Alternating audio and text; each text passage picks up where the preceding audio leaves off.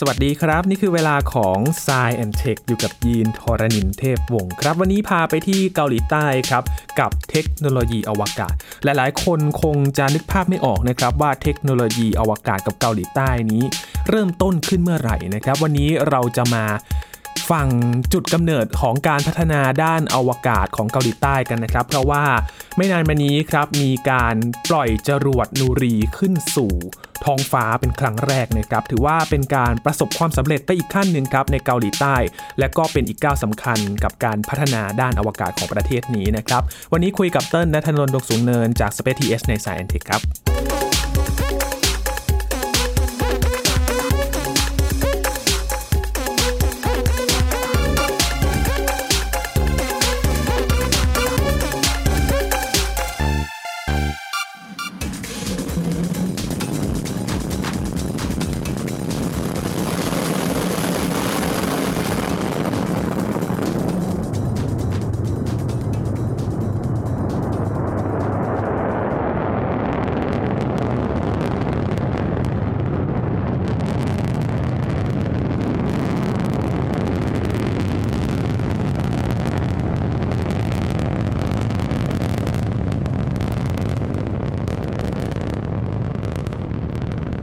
รรยากาศการปล่อยจรวดนูรีนะครับ จากฐานส่ง Launch Complex 2 ที่ศูนย์อวกาศนาโรของเกาหลีใต้นะครับ ครั้งนี้สำคัญยังไง เพราะว่าเป็นการปล่อยจรวดที่สำเร็จครั้งแรกของเกาหลีใต้เลยนะครับ จุดเริ่มต้นตัวนี้จะทำให้เกาหลีใต้เนี่ยพัฒนาไปอีกขั้นหนึ่งนะครับในการพัฒนาด้านเทคโนโลยีอวกาศนะครับ เพราะว่าก่อนหน้านี้เอง ถ้าเรานึกถึงในฝั่งเอเชียเนี่ยการพัฒนาด้านอวกาศนะครับเราจะนึกถึงญี่ปุ่นเป็นอันดับแรก ๆ เลย หลังๆมานี้ก็จะมีจีนนะครับแล้วก็อินเดียด้วย และเกาหลีใต้ก็จะเป็นอีกประเทศหนึ่งครับที่เขาก็จะก้าวไปอีกขั้นหนึ่งด้านเทคโนโลยีอวกาศนะครับแล้วเกาหลีใต้เริ่มต้นมาได้ยังไงในการพัฒนาเรื่องนี้นะครับ วันนี้อยู่กับเติ้ลนัทนนท์ดงสงเนินบรรณาธิการบริหารจาก Space TS นะครับ สวัสดีครับเติ้ลครับ สวัสดีครับ นึกถึงเกาหลีใต้เติ้ลเพิ่งคุยกับเราไปเมื่อไม่กี่ตอนที่ผ่านมานี่เองนะว่าเกาหลีใต้อะจริงๆมันก็มีหนังเนาะครับ เกี่ยวกับอวกาศเนี่ยแหละ จริง ๆ แล้วเนี่ยเขาเริ่มต้นมาสักพักแล้วด้วย ใช่อืมมันเริ่มต้นมาจากอะไรครับเติ้ลเอาจริงๆนะครับคือเต้นเนี่ยชอบอวกาศอะขอย้อนกลับไปในวัยเด็กอีกแล้วอืม วันนี้ไม่รู้เป็นอะไรเล่าวัยเด็กเยอะหน่อย น่าจะเหงาเอ่อคืออย่างนี้ครับ เวลาที่เราพูดว่าเราชอบอวกาศเนี่ย ภาพที่เราเห็นเนี่ย มันคือภาพของกระสวยอวกาศของอเมริกาครับ เป็นหลักมหรือภาพของนิวอัมสตรองบนดวงจันทร์ครับหรือ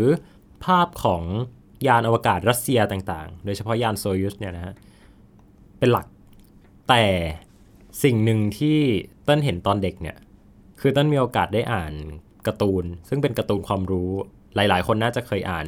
มันจะชอบมีเป็นซีรีส์การ์ตูนความรู้นะครับ เอาชีวิตรอดในที่นู่นที่นี่ เอาชีวิตรอดในป่า เอาชีวิตรอดในแผ่นดินไหว ซึ่งการ์ตูนพวกนี้นะครับเป็นการ์ตูนเกาหลีที่เขาทำขึ้นมา ตอนนั้นเนี่ยต้นก็ไม่ไม่ได้คิดอะไรหรอก ก็คิดว่าโอเคมก็เป็นการ์ตูนความรู้สนุกสนุกซึ่งก็ดีนะฮะ แล้วก็ ดีใจมากที่ในไทยเนี่ยก็มีการสนับสนุนแล้วก็เอามาตีพิมพ์กัน แล้วก็เด็กๆก็ได้อ่านกันนะครับที่ชอบไปยืนอ่านในร้านหนังสือ แต่ไม่ได้ซื้อนะไม่ได้ซื้อ คือมันก็จะมีเรื่องราวต่างๆนะฮะมากมายเต็มไปหมด แต่ว่าต้นก็มาสะดุดตาเล่มหนึ่งนะฮะมันครับชื่อว่าเอาชีวิตรอดในอวกาศอืมอืมซึ่งตอนนั้นเนี่ยเราก็นึกภาพเนาะว่า โอเค อวกาศเนี่ยมันคืออเมริกาเออมันคือรัสเซีย หรือว่ามันคือประเทศมหาอำนาจนะฮะสภาพยุโรปอะไรต่างๆเนี่ยครับแต่เอ๊ะเกาหลีเขามีทำการ์ตูนเด็กเรื่องอวกาศด้วยนะฮะเรื่องที่เขาพูดถึงเนี่ยนะฮะเป็นเรื่องของครอบครัวครอบครัวหนึ่งที่ได้รับเหมือนกับได้รับการเลือกนะฮะจากอืมลอตเตอรี่ว่าได้มาทัวร์อวกาศนะครับเออแล้วก็ครอบครัวนั้นเนี่ยก็จะได้ขึ้นไปบนจรวดนะฮะซึ่งจรวดนั้นน่ะก็เป็นจรวดที่ทำโดยประเทศเกาหลีนะครับ แล้วก็ฐานปล่อยเนี่ย ในการ์ตูนนะ ในการ์ตูนนะพี่ยิน ชื่อว่า Naro Space Center โอ้การ์ตูนเล่มนั้นเนี่ยสิบกว่าปีละอืมจะ20ปีละถ้าเทียบอายุจริง ๆ เนี่ย มันหมายความว่าเขาคิดเอาไว้แล้วครับเขาคิดเอาไว้แล้วว่าเขาอยากที่จะ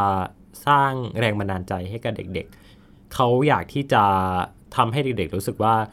คนเกาหลีอะไปอวกาศได้อืมคนเกาหลีเนี่ยทำจรวดเองได้ มีสเปซพอร์ตของตัวเองได้ สามารถส่งยานอวกาศของตัวเองได้นะฮะ แล้วก็ในการ์ตูนเนี่ยก็คือขึ้นไปเทียบท่ากับสถานีอวกาศนานาชาติด้วยอืมอืมแล้วก็ท้ายที่สุดก็คือครอบครัวนั้นเนี่ยก็คือได้ไปเที่ยวดวงจันทร์ได้ไปลงดวงจันทร์นะครับ คือตอนนั้นเนี่ยเราอ่านแล้วก็แบบอะไรอะ มันขนาดนั้นเลยเหรอออเกาหลี เราไม่เคยได้ยินชื่อประเทศนี้ที่แบบ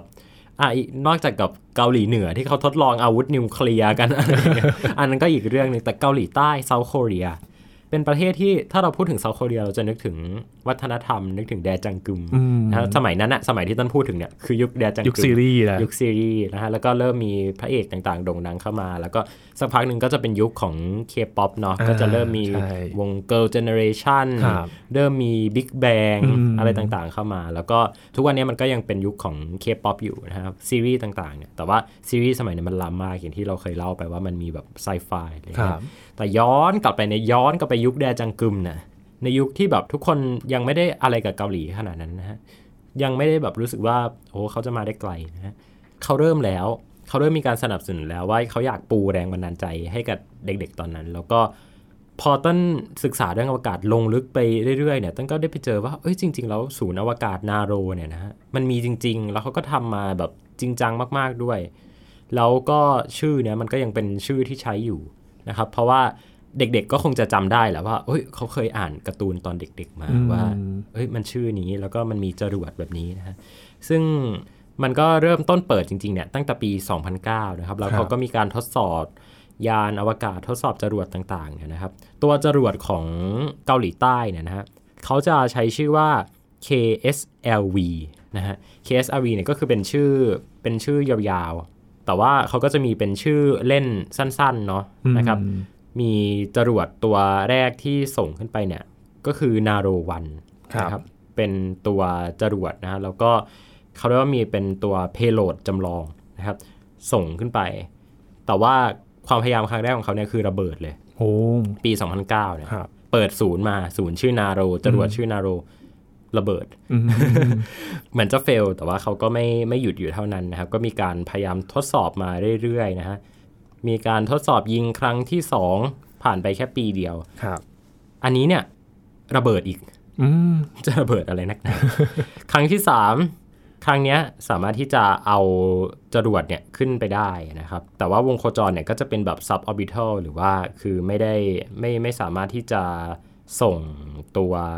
ยานหรือว่าดาวเทียมเนี่ยขึ้นไปบนวงโคจรที่ต้องการได้นะครับอืมคือขึ้นไปแป๊บหนึ่งแล้วก็ตกกลับลงมา หลังจากนั้นก็มีการเทสเรื่อยๆนะครับ ตัวจรวดเนี่ยจากที่อันเล็กๆเนี่ยนะครับ มันก็ใหญ่ขึ้นใหญ่ขึ้นใหญ่ขึ้นซึ่งเขาก็ยิงทดสอบมาเรื่อยๆเนี่ยนะฮะ อย่างตัว KSLV เนี่ยเรียกได้ว่าเป็นจรวดนูรีรุ่นแรกเนี่ยนะฮะครับก็ถูกส่งในปี 2008 แล้วก็ ระเบิดเหมือนกันอืมแต่ว่าไม่ได้ถือว่าเป็นความเฟลอะไรมากมายนะฮะอืมแต่ว่าสุดท้ายแล้วเกาหลีใต้ก็สามารถที่จะส่งจรวดเนี่ยแบบขึ้นไปเป็นจรวดขนาดใหญ่ได้จริง ๆ เนี่ย ครั้งแรกเนี่ยจรวดโนรีเนี่ยในวันที่ 21 ตุลาคมปี 2021 เนี่ยครับก็ ท่อนแรกสำเร็จท่อนที่ 2สำเร็จเหลือแค่ท่อนที่ 3 เท่านั้นแหละที่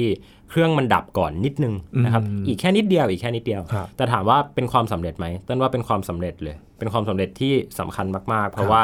ถ้าจรวดนูรีสำเร็จเนี่ยมันหมายความว่าเขาสามารถที่จะส่งดาวเทียมขนาดกลางได้เอง ไม่ใช่ขนาดเล็กๆ ไม่ใช่คิวบ์แซไม่ใช่นาโนแซนะฮะแต่เป็นดาวเทียมแบบ ดาวเทียมทีออสของไทยเราเนี่ยนะฮะครับขนาดแบบนั้นนะเขาสามารถส่งได้เองแล้วอืมดาวเทียมสำรวจทรัพยากรหรือแม้กระทั่งดาวเทียมทางการทหารเนี่ยครับเขาสามารถที่จะส่งได้เองแล้วอืมก็จะเป็นก้าวใหม่ของเกาหลีใต้เลยในการสำรวจอวกาศนะครับ ทีนี้ถามว่าแล้วโครงการอวกาศของเกาหลีใต้เนี่ยมันเป็นยังไงบ้างอืมอืมอืมเกาหลีใต้เนี่ยเราก็ เคยพูดกันไปแล้วนะว่าแต่ละประเทศเขาก็จะมีชื่อของ Space Agency หรือว่าหน่วยงานอวกาศที่แตกต่างกันไปอะนะครับ ของเกาหลีใต้เนี่ยเขาชื่อว่าการีนะครับอืมการีเป็นตัวย่อนะครับ Korean Aerospace Research Institute นะครับ คือยังเป็น institute อยู่เนาะยังไม่ได้เป็น agency อ๋อแต่ว่ามีฐานปล่อยมีอะไรก็ได้งบเยอะอยู่ครับนะครับเมื่อเทียบกับ institute ในไทยที่อาจจะไม่ได้งบเยอะขนาดนั้นเออตอนแรกนึกว่าจะเป็นอะไรนะคาซาและสระอาลงท้ายด้วยสระอาอ่าเหมือนชาวบ้าน agency เขาเออแต่ตอนนี้ก็คือเป็นสถาบันใช่วิจัยอยู่ใช่ครับ คือถามว่ามันมาได้ยังไงนะครับ คือโอเคเกาหลีใต้เขาก็เป็นหนึ่งในประเทศที่ ประสบความสำเร็จแหละในเรื่องของเทคโนโลยีต่างๆ มากมาย แล้วก็ครับในเรื่องของอุตสาหกรรม โดยเฉพาะอุตสาหกรรมไฮเทคอุตสาหกรรมไอทีเนี่ยเกาหลีใต้เนี่ยเขามีแซมซังหรือว่าคนไทยรู้จักกันในนามซัมซุงเนี่ยอืมก็เป็นโอ้บริษัทใหญ่เลยนะเป็นบริษัทใหญ่นะครับ แล้วก็ทำทุกอย่าง สากกะเบือยันเรือรบแซมซังเนี่ยก็คือเหมือนกับเป็นมิ t ซูบิชิของญี่ปุ่นเนาะมิ t ซูบิชิของญี่ปุ่นก็จะคล้ายๆกันทำตั้งแต่สากกะเบือยันเรือรบนะนี่ยังดีนะฮะที่ซัมซุงเนี่ยเขาไม่ได้ทำจรวดนี้ด้วย ก็จะเอาทุกอย่างแล้ว ใช่ใช่แต่ว่าญี่ปุ่นเนี่ยเขาทำนะ ญี่ปุ่นคือจรวด H2 ที่ใช้ในการส่งกันเนี่ยมิ t ซูบิชิเป็นคนทำมิ t ซูบิชิเฮฟวี่อินดัสทรีครับมิ t ซูบิชินี่ทำเครื่องบินรบด้วยเครื่องบินรบโอ้ Zero ในสมัยสงครามโลกครั้งที่สองทุกอย่างจริงใช่ทีนี้เนี่ย เกาหลีใต้เนี่ยอย่างที่บอกว่าเขาขับเคลื่อนด้วย culture จริงอืมๆนะครับวัฒนธรรมเนี่ยแรงบันดาลใจแรกๆเนี่ยต้นน่าจะย้อนกลับไปตั้งแต่ช่วงปี 2008 นั่นแหละนะครับๆครับมันมีการส่งนักบินอวกาศนะครับที่ชื่อว่ายีโซยอนเนี่ยเป็นนักบินอวกาศหญิงคนแรกของเกาหลีใต้นะฮะอืมขึ้นไปบนวงโคจรนะครับ ซึ่งก็ก็ประสบความสำเร็จ มาก ๆ เพราะว่าจริง ๆ แล้วตัวโครงการเนี่ยเขาไม่ได้เป็นโครงการของตัวเองเนาะแต่ว่าเป็นโครงการที่ฝากทางรัสเซียไป เขาจะทำเป็นคล้าย ๆ กับ challenge นะครับเป็นแบบ challenge ในการค้นหานักบินอวกาศ แล้วก็อืมจ่ายตังค์ให้กับรัสเซียนะครับนำขึ้นไปบนสถานีอวกาศนานาชาติ อยู่ประมาณแค่ 10 วันเท่านั้นเอง แต่ว่าคุณยีโซยอนเนี่ยเธอก็เป็นนักชีววิทยานะฮะก็ได้ขึ้นไปทำการทดลองต่างๆ มากมาย แล้วก็สิ่งที่สำคัญเลยก็คือ เธอได้เป็นแรงบันดาลใจให้กับเด็กๆ เกาหลี เพราะว่าตอนนั้นเนี่ยโอ้โหเป็นผู้หญิงด้วย แล้วเป็นคนเกาหลีด้วยแล้วก็เป็นนักวิทยาศาสตร์จริง ๆ ด้วย ไม่ใช่แค่รวยจ่ายตังค์ขึ้นไปนะฮะอืมคือมีการคัดเลือกกันจริงจังมาก นั่นแหละครับก็เลยเป็นสาเหตุว่าโอ้โหคนเกาหลีเนี่ยเขาขึ้นไปถึงอืมวงโคจรแล้วนะ ดังนั้น เราต้องทำจรวดของเราเองบ้าง เราต้องอินสปายเด็กๆ ให้เขามีแรงบันดาลใจในการทำยานอวกาศทำฐานปล่อยทำจรวดเป็นของตัวเองเนี่ยครับมันก็เริ่มต้นมาตั้งแต่ ตรงนั้นแหละครับอืมอืมก็เป็นจุดเริ่มต้นเลยนะครับ เหมือนจะเป็นไอดอลคนแรกๆเลยแหละ ที่ทำให้คนน่าจะสนใจอวกาศมากขึ้นในเกาหลีใต้แหละใช่ถูกต้องมพอพูดถึงส่งนักบินอวกาศไปแล้ว โครงการต่างๆ ที่พอมันเริ่มมาทำในประเทศเนี่ย มันเริ่มเห็นอะไรบ้างครับ เติ้ลมันมีโครงการอะไรที่เรารู้จักจากเกาหลีใต้บ้าง เพราะจริงๆ เราก็ไม่ได้คุ้นเลยอะว่าแบบโครงการนี้เป็นของเกาหลีใต้ คือต้นว่า เกาหลีใต้เนี่ยมันจะเหมือนกับประเทศอื่น ๆ ที่เขาทำงานด้านอวกาศ คือเขาก็จะทำในคือไม่ได้ทำทั้งหมดนะฮะคือเขาจะทำในindustry ที่ตัวเองพอทำได้ไป อย่างเช่นดาวเทียม จริงๆ ดาวเทียมเนี่ยก็มีก็เกือบจะทุกประเทศแล้วนะฮะ ประเทศแบบที่ไม่ได้ร่ำรวยมากเนี่ย ก็การมีดาวเทียมมันก็เป็นเรื่องปกติที่มันไม่ได้ใหญ่โตอะไรมากมายนะครับอืมทีนี้ตัวโครงการฐานปล่อยอะไรเนี้ยเนี่ยน่าจะยากหน่อย ต้นว่าการสำรวจอวกาศกับ การมีฟ a ซิลิตี้เป็นของตัวเองเนี่ยมันคนละเรื่องกันอืมอย่างที่บอกว่าไทยเราเนี่ยก็สามารถสำรวจอวกาศได้ไทยเราสามารถทำงานอวกาศต่างๆ ได้ โดยที่เราไม่ต้องมีดาวเทียมไม่ต้องมียานอวกาศของตัวเองอืมนะครับ แต่ถามว่าขีดจำกัดมันไม่เหมือนกันไงพอขีดจำกัดมันไม่เหมือนกันวิธีการคิดมันก็ต่างกันแล้วครับนะครับ ซึ่งเกาหลีใต้เนี่ยเขาเหมือนกับเขาอยากที่จะ เพิ่มศักยภาพของนักวิจัยอะ คือมันคงไม่ใช่แค่ว่าส่งจรวดขึ้นไปอย่างเดียวแล้วปล่อยดาวเทียมปล่อยอะไร อย่างนั้นไปจ้างเอาก็ได้ครับอืมแต่ว่าสิ่งที่ต้นว่าสิ่งที่เขาอยากจะได้เนี่ยคือเขาต้องการที่จะสร้าง culture ด้วย สร้างแรงบันดาลใจด้วย สร้างคน สร้างวิศวกรด้วย เพราะว่าในอนาคตก็คงปฏิเสธไม่ได้ว่าอวกาศเนี่ยมันมาจริง ๆ แล้วก็ถ้าเตรียมคนในประเทศให้พร้อมได้เนี่ยมันก็จะโอเคมากๆกว่าเป็นแค่ผู้ใช้หรือว่าเป็นยูเซอร์อย่างเดียวต้นว่าเกาหลีเนี่ยเขาพยายามมองตรงนี้นะฮะในส่วนของเกาหลีใต้เนี่ยเพราะว่าเขาเป็นประเทศอุตสาหกรรมอะพี่ยินอืมเขาอุตสาหกรรมจ๋ามากเลยนะ ดังนั้นแบบโอเคเขาทำ R&D ได้ไหมเขาทำ R&D ได้ แต่เขาไม่ได้ frontier ไง คือ R&D มันก็ R&D ในแง่ที่ว่ามีแอปพลิเคชัน มีการใช้งาน จะทำชิป จะทำคอมพิวเตอร์ จะอ่าทำ CPU microprocessor อะไรเนี่ย คือเขาเขาทำได้ดีมาก ๆ อยู่แล้ว แต่ว่ามันมันก็หยุดอยู่แค่นั้นไม่ได้อยู่ดี เขาก็เลยคิดว่า โอเค เตรียมคนเอาไว้พร้อมตรงเนี้ยดีกว่า แล้ว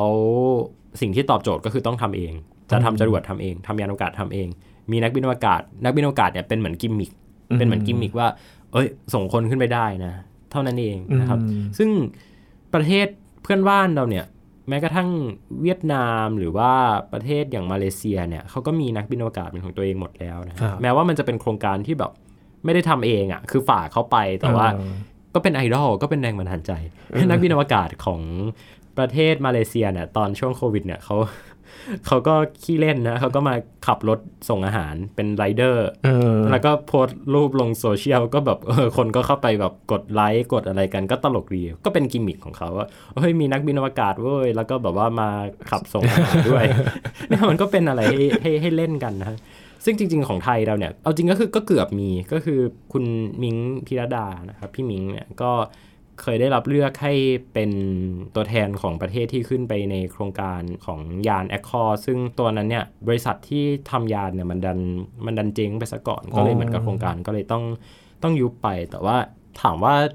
ถ้าไทยเราจะมีนักบินอวกาศเนี่ยต้นเชียร์ให้มีนะ เพราะว่าสุดท้ายแล้วมันจะเหมือนกับมันจะเหมือนกับเกาหลีใต้อะครับว่าโอเค เริ่มต้นคิดอะไรไม่ออก มีนักบินอวกาศไปส่งก่อคนนไปก่อนเนาะใช่ใช่แล้วก็มาทำการ์ตูนมาทำหนังใช้ซอฟต์พาวเวอร์ในการผลักเอา เพราะว่าอย่างย้อนกลับไปตอนแรกที่เราคุยกันเรื่องการ์ตูนเกาหลีเนี่ย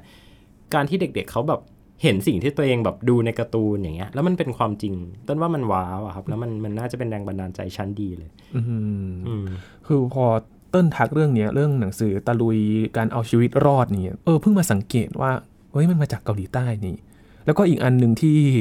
คุณผู้ฟังน่าจะคุ้นนั่นก็คือรายการทีวี สปอนที่ออกทางใช่อะขออนุญาต ให้เครดิตช่องเก้านะครับ ตอนเด็กๆที่หลายๆ คนน่าจะเคยดูกัน เป็นรายการวิทยาศาสตร์เนี่ยแหละครับอืมแล้วก็มีการทดลอง แล้วก็มีการพูดคุยน่าจะเป็นอีก c u เจอร์หนึ่งนะที่ครับเขาเนี่ยปลูกฝังเรื่องของวิทยาศาสตร์ในเกาหลีใต้เลย มันไม่ใช่เรื่องบังเอิญ แล้วการที่ทุกวันเนี้ยถ้าเราเข้าไปดูใน Netflix เนี่ย เราก็จะเห็นแบบ โอ้โห มีซีรีส์เกาหลีที่เกี่ยวข้องกับไซไฟเกี่ยวข้องกับอวกาศเนี่ยอ่าเยอะแยะเต็มไปหมดนะครับ แล้วก็ หนัง production ต่างๆเนี่ยเขาเขาจัดเต็มมากนะอย่างเรื่องที่ต้นจะชอบยกตัวอย่างคือเรื่องเอ่อ Space Sweeper นะครับครับซึ่งอันเนี้ยวิธีคิดของเขาเนี่ยค่อนข้างน่าสนใจ เพราะว่าเวลาที่บอกว่าทำไซไฟทำเรื่องอวกาศเนี่ยมันหมายความว่าโลกเนี่ยมันต้องไปในยุคแบบ ยุคอนาคตแล้วล่ะ ดังนั้น คือมันก็คงไม่ได้มีแค่เกาหลีอย่างเดียวนะฮะมันก็คงมีประเทศอื่นด้วยมีสหรัฐอเมริกา มีประเทศชาติมหาอำนาจต่างๆ คือเป็นโลกทั้งใบนั่นแหละจำลองโลกทั้งใบมา แต่ว่าวิธีการเล่นของ Space Sweeper เนี่ยคือโอเคเขาก็มีโลกที่เป็นแบบโลกอินเตอร์นั่นแหละ แต่แค่ตัวละครหลักเนื้อเรื่องหลักที่เขาเล่นเนี่ยมันคือเกาหลีใต้ไงครับ พระเอกเป็นคนเกาหลีเรื่องราวเนี่ยเป็นคนเกาหลีอืมใช้ภาษาเกาหลีพูดภาษาเกาหลี ในขณะเดียวกันในเนื้อเรื่องเนี่ยมันก็มีแบบสถานการณ์บางอย่างหลายอย่างที่เกิดขึ้น คือเขาพยายามที่จะบอกว่า มันไม่ได้แค่เป็นเรื่องขี้โม้อะครับคืออืมคือถ้าบอกว่าประเทศเกาหลีใต้แบบยึดครองโลกแล้วก็มีโคโลนีในอวกาศอะไรคือมันมันอาจจะดูเหมือนขี้โม้ไป แต่ว่าพอเขาเล่นเนื้อเรื่องเป็นประมาณว่าเออมันก็มีประเทศอื่นนั่นแหละเขาก็ไปสำรวจอวกาศกันและเกาหลีก็เป็นแค่หนึ่งในประเทศที่ไปสำรวจอวกาศกับเขาด้วยต้นว่ามันมันทำให้ ตัวหนังของเขามันสมเหตุสมผลอืมอย่างอย่างตัวการ์ตูนเนี่ย พวกเอาชีวิตรอดทั้งหลายทั้งแหล่เนี่ยเราก็ก็ได้เห็นว่าโอเค มันก็มีประเทศอื่นด้วย มันก็มีเรื่องราวอื่นด้วย มันก็มีความ make sense ในตัวของมันเอง ทีนี้มันก็เลยเหมือนกับทำให้มันดูเป็นเรื่องจริงขึ้นมาครับอืมอย่าง Space Sweeper เนี่ยต้นว่าโอ้โหพอยนี้สำคัญมากเลยนะ เขาไม่ได้ต้องการที่จะชูว่าแบบเกาหลีเป็นฮีโร่เป็นอะไรขนาดนั้น แต่ว่าก็เป็นแค่บางเรื่องราวที่เกิดขึ้น เราแค่แค่เกาหลีมีซีน อยู่ในนั้นเออต้นว่าเท่านั้นก็เพียงพอแล้ว ไม่เกินจริงเกินไป ไม่เกินจริงเกินไป ใช่ ถ้าบอกว่าไทยทำไซไฟอะไรเงี้ยต้นแบบโอ้โหต้นว่าต้องมาแน่เลยแบบว่า โอ้โหแบบยึดครองโลกอะไรอย่างเงี้ยคืออืมคือแบบแล้วก็เราจะไม่พูดถึงชาติอื่นเลย เราจะไม่พูดถึงชาติอื่นเลยชาติอื่นจะไม่อยู่ในจักรวาลของเราเลย เอออ่าเราจะไม่รู้เลยนะคือหนังไทยเนี่ยเราจะไม่รู้เลยว่าชาติอื่นเขาทำอะไรกัน อยู่ในโลกช่ไหมของเรา จะอยู่ในโลกของเรา แต่ถ้าเราทำไซไฟทำอะไรบางอย่าง แล้วเราเปรียบเทียบเราเบนช์มาร์กให้ดูว่า เอ้ย มันก็มีประเทศที่ล้ำกว่าเรา ซึ่งเราปฏิเสธไม่ได้แหละว่าเขาล้ำกว่าเรา เพราะเขาเริ่มมาก่อนเยอะมากอืมแต่ถ้าเราบอกว่าเอ้างั้นก็ไม่ไม่ต้องมีไทยเลย ก็ไม่ต้องทำแล้วไซไฟว่าประเทศอื่นเขาไปไหนกันแล้วอะไรเงี้ยอืมคือเด็กก็ไม่ได้รับแรงบันดาลใจอยู่ดีเออว่า โอ้โห เขาจะแบบไปทำงานอวกาศได้ไหมอืมจะไปดาวอังคารได้ไหมอะไรอย่างเงี้ยครับ คืออะถ้าต้นได้รับเลือกให้เขียนบทไซไฟสักเรื่องหนึ่งเนี่ย เกี่ยวกับเรื่องดาวอังคารเนี่ย ต้นจะบอกว่าคนไทยเราเนี่ยอะก็จะเป็น อาจจะเป็น community เล็ก ๆ อยู่ในสถานีอวกาศที่โคจรรอบดาวอังคารอะไรก็ว่าไปอย่างเงี้ยครับอืมซึ่งมันมันก็จะดูสมเหตุสมผลขึ้นมาอืมอาจจะไม่ได้บอกว่าโอ้ประเทศไทยแบบมีดาวอังคารเป็นของตัวเองเลยขนาดนั้นอืมมันสายไปไหมที่เราจะเริ่มทำตอนนี้ต้นมันไม่สายหรอกครับแล้วจริง ๆ ต้นพูดอยู่ทุกวันว่าทำเลยขอร้องเถอะเริ่มต้นจาก culture เออเราจะหวังเริ่มต้นจากกฎหมายเนี่ยมันยากมันยากมาก เพราะว่าอย่างเคสของเกาหลีใต้เองเนี่ย เขาก็ไม่ได้ชูเรื่องกฎหมายเลยมากมายขนาดนั้นนะจริง ๆ การเมืองของเกาหลีใต้เนี่ยต้นว่ามันก็ไม่ได้ดีไปมากกว่าไทยสักเท่าไหร่นะถ้าดูจริงๆถ้าไม่รู้สมัยนี้ยังมีอยู่หรือเปล่าแต่สมัยต้นแบบเด็กๆเนี่ยมันจะชอบมีข่าวแบบต่อยกันในสภาอะไรอย่างเงี้ยตลกมาก ก็ดูเดือดอยู่นะ ก็คิดว่าไม่ไม่ได้ต่างกันมากเท่าไหร่ในแง่ของการเมือง แต่ว่าต้นว่าถ้าเราคุมทิศทางได้ ถ้าเราแบบ steering ถูกเนี่ย มันน่าจะไปได้ไกลอืมอ่าแต่เราต้องเชื่อก่อนว่าสุดท้ายแล้วมันมันขับด้วย culture จริงๆ คือการเมืองจะแบบไม่ดีจะคนนู้นอะไรเงี้ย แต่ต้นว่าถ้าเรามีความเชื่อตรงกันเราเห็นภาพตรงกันว่า เออถ้าจะปลูกฝังเด็กๆ ต้องเริ่มต้นจาก culture เริ่มต้นจากการทำสื่อทำรายการทำให้อวกาศทำให้วิทยาศาสตร์มันเข้าถึงได้ง่ายเนี่ย อันเนี้ยสำคัญที่สุด อืมคือจับจุดถูกเหมือนเกาหลีใต้ที่เขาส่งออกอุตสาหกรรมบันเทิงเป็นใช่เป็นหลักเลยเนาะแล้วก็มีเทคโนโลยีที่ มีบางอย่างที่เขาเป็นจุดแข็งอะ่ะถูกคือหาหาสิ่งที่เขาเรียกว่าเป็นเป็นสิ่งที่ถนัดทำจะดีกว่าที่เราจะเอาทุกอย่างมาเพียบพร้อมคงยังไม่มีวันนั้นหรอก แต่ว่าอาจจะต้องเริ่มต้นอะไรบางอย่างก่อน ต้นว่าอนาคตนะ เกาหลีใต้ถ้าเขาทำถ้าเขาเก่งเรื่องอุตสาหกรรมเนี่ย และเขาจับทางได้ แล้วเขาสามารถที่จะ reverse engineer อะไรบางอย่างได้ แล้วก็สามารถทำให้มันเกิดสายการผลิตหรือว่ากระบวนการผลิต หรือว่าการรื้อเทคโนโลยีอะไรบางอย่างเนี่ย ให้มันแบบเกิดเป็นนวัตกรรมได้เนี่ย มันโหต้นว่าเขาน่าจะไปได้ไกลมากๆเผลอๆนะต้นเดาว่าอาจจะไปได้ไกลกว่าญี่ปุ่นอีก เพราะญี่ปุ่นเนี่ยเขาจะมีความเป็นคอนเซอร์เวทีฟค่อนข้างสูงอยู่ครับด้วยด้วยตัว culture ด้วยวิธีการคิดอะไรอย่างเงี้ยครับ แต่ว่าเกาหลีใต้เนี่ยคือเขาต้องบอกว่าเขาบิยอนจริง ๆ แค่เขาอยู่ในคือเอาง่ายๆ ต้นพูดเลยว่าประเทศเกาหลีใต้เนี่ยต้นทุนไม่ได้สูงอืมและยิ่งมีเรื่องสงครามด้วย มีเรื่องความขัดแย้งในประเทศ มีเรื่องอะไรต่างๆ ด้วยเนี่ย คือต้นทุนเขาไม่ได้เขาไม่ได้สูงเท่าญี่ปุ่นอืมถ้าเปรียบเทียบเลยเนี่ยต้นว่าญี่ปุ่นเนี่ยต้นทุนสูงกว่าเยอะอืมต่อให้เราจะบอกว่าญี่ปุ่นแพ้สงครามโลกครั้งที่ 2 ก็จริงแหละฮะแต่ว่าสิ่งที่เขาสร้างกันมาเนี่ยมันก็มหาศาลมากจนเพียงพอแล้วแล้วก็จริง ๆ สงครามโลกครั้งที่2มัน จะพูดว่าจบด้วยดีก็ไม่ใช่ เพราะว่าก็มีคนที่เสียชีวิตเยอะแยะมากมาย แต่ว่ามันก็นำโลกไปสู่อีกทางหนึ่งที่เราใช้ชีวิตกันอยู่ทุกวันนี้ได้อย่างมีความสุขมากขึ้นนะฮะก็เลยอยากที่จะบอกว่าจริง ๆ แล้วประเทศที่ต้นทุนไม่ได้เยอะเนี่ย ถ้าจับทางถูกนะ ไปได้ไกลอืมไทยเราก็เหมือนกัน จริง ๆ ไทยเราเนี่ยต้นทุนเนี่ยสูงกว่า เกาหลีใต้หลายเท่าเลยอืมแต่เรายังยูทิลไลซ์ตรงเนี้ยไม่เกิดประโยชน์เท่าไหร่อันนี้ก็น่าเศร้า แล้วก็อาจจะต้องฝากคนที่ทำนโยบายเนี่ยดูว่าจริง ๆ แล้วจุดแข็งจริงของเราคืออะไรกันอืแน่มจริงนโยบายก็สำคัญเนาะครับคือมันต้องมีคนกำหนดทางมาให้อะไม่งั้นเราอาจจะไปไม่ถูกทางเหมือนกัน ถูกอืมพอเกาหลีใต้สำเร็จเรียกได้ว่าสำเร็จกับการปล่อยจรวดแล้วนะครับ จรวดเนี่ยมันเป็นจุดเริ่มต้นของอะไรบ้างครับเติ้ลถ้าเกาหลีใต้ทำจรวดได้แล้วเนี่ย สามารถส่งอะไรไปได้บ้าง อันเนี้ยเดาทางเขายากเลยว่าเขาจะไปทางไหน อืม อย่างที่บอกไปว่าเขาอาจจะเอาดีด้านการทำจรวดบางอย่าง ที่อาจจะ optimize ต้นทุนให้มันถูกลงจากความสามารถของตัวเองที่เป็นนักคุมนวัตกรรม แล้วก็สามารถที่จะคุมอุตสาหกรรมได้นะฮะเขาก็น่าจะคิดอะไรอยู่แหละ อีกทางหนึ่งอาจจะเป็นไปได้ว่าเขาอาจจะถ่ายทอดเทคโนโลยีเนี่ยที่เขาทำได้เนี่ยให้เอกชนเต็มที่เลยอืม วันหนึ่งเราอาจจะได้เห็นซัมซุงทำจรวดเออเอออาจจะได้เห็นฮุนไดทำจรวด อันเนี้ยน่าสนมาก พี่คิดดูนะว่าตอนเนี้ยบริษัทที่สร้างตึกที่สูงที่สุดในโลกปัจจุบันเนี่ยตึกเบิร์จคาลิฟาเนี่ยนะอยู่ที่นครดูไบเนี่ยประเทศสหรัฐอาหรับเอมิเรตส์เนี่ยบริษัทรับเหมาคือซัมซุงนะฮะโอ้ดังนั้นเนี่ยถ้าเขาได้ถ่ายทอดเทคโนโลยีอะไรบางอย่างมาเนี่ยต้นว่าไปได้ไกลมาก ทุกวันนี้มือถือซัมซุงเนี่ย ล้ำนะต้นว่าล้ำนะล้ำมากแล้วก็อาจจะมี culture อะไรบางอย่างที่มันโอ้โหอาจจะดูเอเชียเอเชีย แต่ว่าคือถ้าไปดูส่วนแบ่งเนี่ยก็เยไม่อะได้นะไม่ได้แย่ไม่ได้แย่เลยอืมดังนั้นถ้าเขาปลดล็อกอะไรบางอย่างตรงนี้ได้จากเทคโนโลยีอวกาศเนี่ยแล้วรัฐสนับสนุนรัฐ เอาเลย เอกชนอยากทำอะไรทำเลยซัมซุงฮุนไดใครจะทำอะไรทำเลย เต็มที่ต้นว่าโหเขาไปได้ไกลมากอืมอันเนี้ยเป็นอีกทางหนึ่งอืมถ้ารัฐไม่เล่นเองเนี่ยครับเอกชนเนี่ยมาแรงแน่ แล้วทีเนี้ยเขาจะไม่เหมือนไทยตรงที่ไทยเนี่ยคือสุ่มๆมาสุ่มๆหยิบๆมาอยากทำเรื่องอะไรเอกชนอยากทำเรื่องอะไรเอกชนอยากทำเรื่องอะไรแต่ว่าถ้าอย่างเกาหลีใต้เนี่ยถ้าเขาใช้วิธีว่าเฮ้ยเอกชน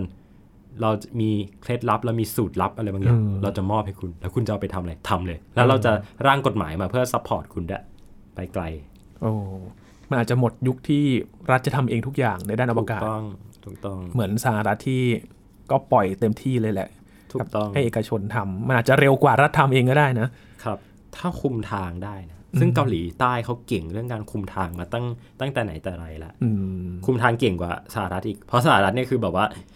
ก็เวสเทิร์นอะเสรีจ๋าเลยอยากทำอะไรก็ทำทำมาเลยใช่ใช่แต่ว่าพอพอเป็นเอเชียนเนี่ยมันก็จะมีความแบบมันจะมีไฮรักีอะไรบางอย่าง ซึ่งไม่ได้บอกว่ามันไม่ดีหรือไม่ได้บอกว่ามันดีต้องมีอะไรอย่างเงี้ยนะแต่ว่ามันเอเชียนอะคือแบบระเบียบเป๊ะ กฎเข้มต้นก็ไม่รู้จะอธิบายยังไงเหมือนกันแต่ว่าต้นว่าเออพอพอเราเกิดเป็นเอเชียน แล้วก็แบบเห็นวัฒนธรรมเอเชียนด้วยกันแล้วก็เออมันก็ตลกดีนะอืมมันมีแนวบางอย่างเนาะใช่อืมที่อาจจะมันอาจจะเป็นจุดเด่นหนึ่งก็ได้ที่ครับที่สามารถเอาไปทำอะไรบางเรื่องได้นะคครัรับบอืมโอ้โหเออน่าสนใจเพราะเติ้ลพูดอย่างนี้นะนึกถึงเอกชนนี่คือเอกชนก็แข่งจริง ๆ แหละบางบริษัทนะที่ที่เรารู้จักกัน ซัมซุงคุณใดที่มาตั้งแต่ยุคตอนที่มีรัฐบาลทหารอะเมื่อก่อนเนาะก็อืมเป็นบริษัทนี้ที่ยังยืนอยู่มาจนถึงปัจจุบันนี้ได้นะครับ พอมีเรื่องจรวดขึ้นมาเนี่ยภาพลักษณ์ของเกาหลีใต้เนี่ยจะทำให้เราเห็นอะไรเรื่องของอวกาศในประเทศนี้บ้างครับแรงบันดาลใจคือโอ้โหคือมันเป็นคำถามที่เดาทางยากมากเออคือต้นคือต้นตอบไม่ถูกเลยเพราะว่า คือไม่ใช่เพราะว่าไม่ศึกษานะ คือพอยิ่งศึกษานี่แหละก็เลย ก็เลยเดาทางยาก เพราะว่าเขาดูเหมือนจะทำทุกอย่าง แต่ต้นว่าเขาฉลาดมากพอที่จะไม่ทำทุกอย่างเออเหมือนกับเขากำลังคิดอะไรอยู่ครับดังนั้นเนี่ยถามว่าในทางดาราศาสตร์เกาหลีมีผลงานไหมมีอืมในทางวิศวกรรมมีไหมเนี่ยก็มีก็เพิ่งทำจรวดแล้วในทาง culture ในทางการสร้างคนเนี่ยมีไหมมีสร้างแรงบันดาลใจทำอะไรเงี้ยยิ่งเป็นสิ่งที่เขาทำมานานแล้วเนี่ยอันเนี้ยเต็มที่ละ ทีเนี้ยในอนาคตอะเต้นว่าต้องดูอืมเต้นยังไม่ฟันแล้วกันว่าว่าเขาจะไปในทางไหน หรือว่าจะมีอะไรที่น่าตื่นเต้นบ้างแต่ว่าต้องดูอืมรอลุ้นรอลุ้นอาร์เทมิสแล้วก็ Lunar Gateway อ่าเพราะว่าเพราะว่าค่อนข้างชัวร์ว่าเขาน่าจะมาทางฝั่งสหรัฐแล้วครับเขาคงไม่ได้ไปทางจีนรัสเซียอะไรอย่างนี้อยู่แล้วนะฮะอืมการคาดเดานะเขาเขาคงไม่ได้ไปทางนั้นแหละนะครับ คงมาทางมาทางสายเรานี่แหละ มาทางสายสหรัฐ ทางสายยุโรปทางสายญี่ปุ่นนี่แหละ แต่ว่า ต้องรอดู แต่เขาก็ไม่ค่อยถูกกับญี่ปุ่นเท่าไหร่ก็อาจจะอืมอาจจะมีความต้องหาขัดแย้งกันอะไรอยู่ที่ใช่ใช่อาจจะต้องหาอะไรที่ญี่ปุ่นไม่ได้ทำหรือเปล่า เพราะว่าญี่ปุ่นเขาจองโตโยต้าไปแล้วโตโยต้าเขาจองทำรถไปวิ่งบนดวงจันทร์ไปแล้วอืมนะครับฮุนไดจะมาแข่งก็องไม่ได้นะนะยุโรปเขาจองทำยานแล้วเขาจองทำตัว service module ให้กับยานยานที่ไปลงดวงจันทร์แล้วก็ตัวโครงการ Lunar Gateway เนี่ยก็มีโมดูลของตัวเองด้วยอืมต้องรอดูครับต้องรอดู อาร์เทมิสอาจจะไม่ได้เห็นอะไรมาก แต่ Lunar Gateway เนี่ย น่าจะได้เห็นว่าเกาหลีใต้คิดอะไรอยู่อืมแล้วค่อยดูเลยนั่นว่าว้าวแน่นอน พอถึงวันนั้นอะ2030 เนี่ย พอดแคสต์นี้อาจจะแบบว่าเก่ามากๆเลยแต่ว่าถ้ามาฟังตอนเนี้ยอาจจะแบบว่าขนลุกได้ว่าเออมเฮ้ยแน่นอน เราเราไม่ได้ใบหวยอะไรได้นะแต่ว่าเราเราคาดการณ์แนวทางน่าจะเห็นได้ชัดเจนจากโครงการตรงนั้นแหละดูน่าครับเกตเวย์เนาะสำหรับเกาหลีใต้นะครับ ก็เป็นอีกประเทศหนึ่งที่น่าจับตาครับ รอดูว่าเขาจะมีอะไรที่เก็บกักไว้อยู่ เพราะว่าคือเดาไม่ถูกจริงๆอะอย่างที่เติ้ลบอกจริงๆนะครับว่าเกาหลีใต้เนี่ยจะทำอะไรในเรื่องของอวกาศจะเลือกหยิบอะไรมา ทำที่ในทางของเขาบ้างนะครับ รอดูประเทศนี้ก็น่าจับตามองไม่แพ้กันนะครับ เกาหลีใต้ครับ วันนี้ขอบคุณเติ้ลมาก ๆ เลยครับขอบคุณครับ นี่คือ Science Tech นะครับ คุณผู้ฟังติดตามรายการก็ได้ที่ www.thaipbspodcast.com นะครับรวมถึงพอดแคสต์ช่องทางต่างๆ ที่คุณกำลังรับฟังเราอยู่ครับ อัปเดตเรื่องวิทยาศาสตร์เทคโนโลยี และนวัตกรรมกับเราได้ที่นี่ทุกที่ทุกเวลากับไทย PBS Podcast นะครับช่วงนี้ยีนทอรานินเทพวงศ์พร้อมกับเติ้ลนัทนนท์ดงสูงเนินจาก Space TH ลาไปก่อนนะครับ สวัสดีครับ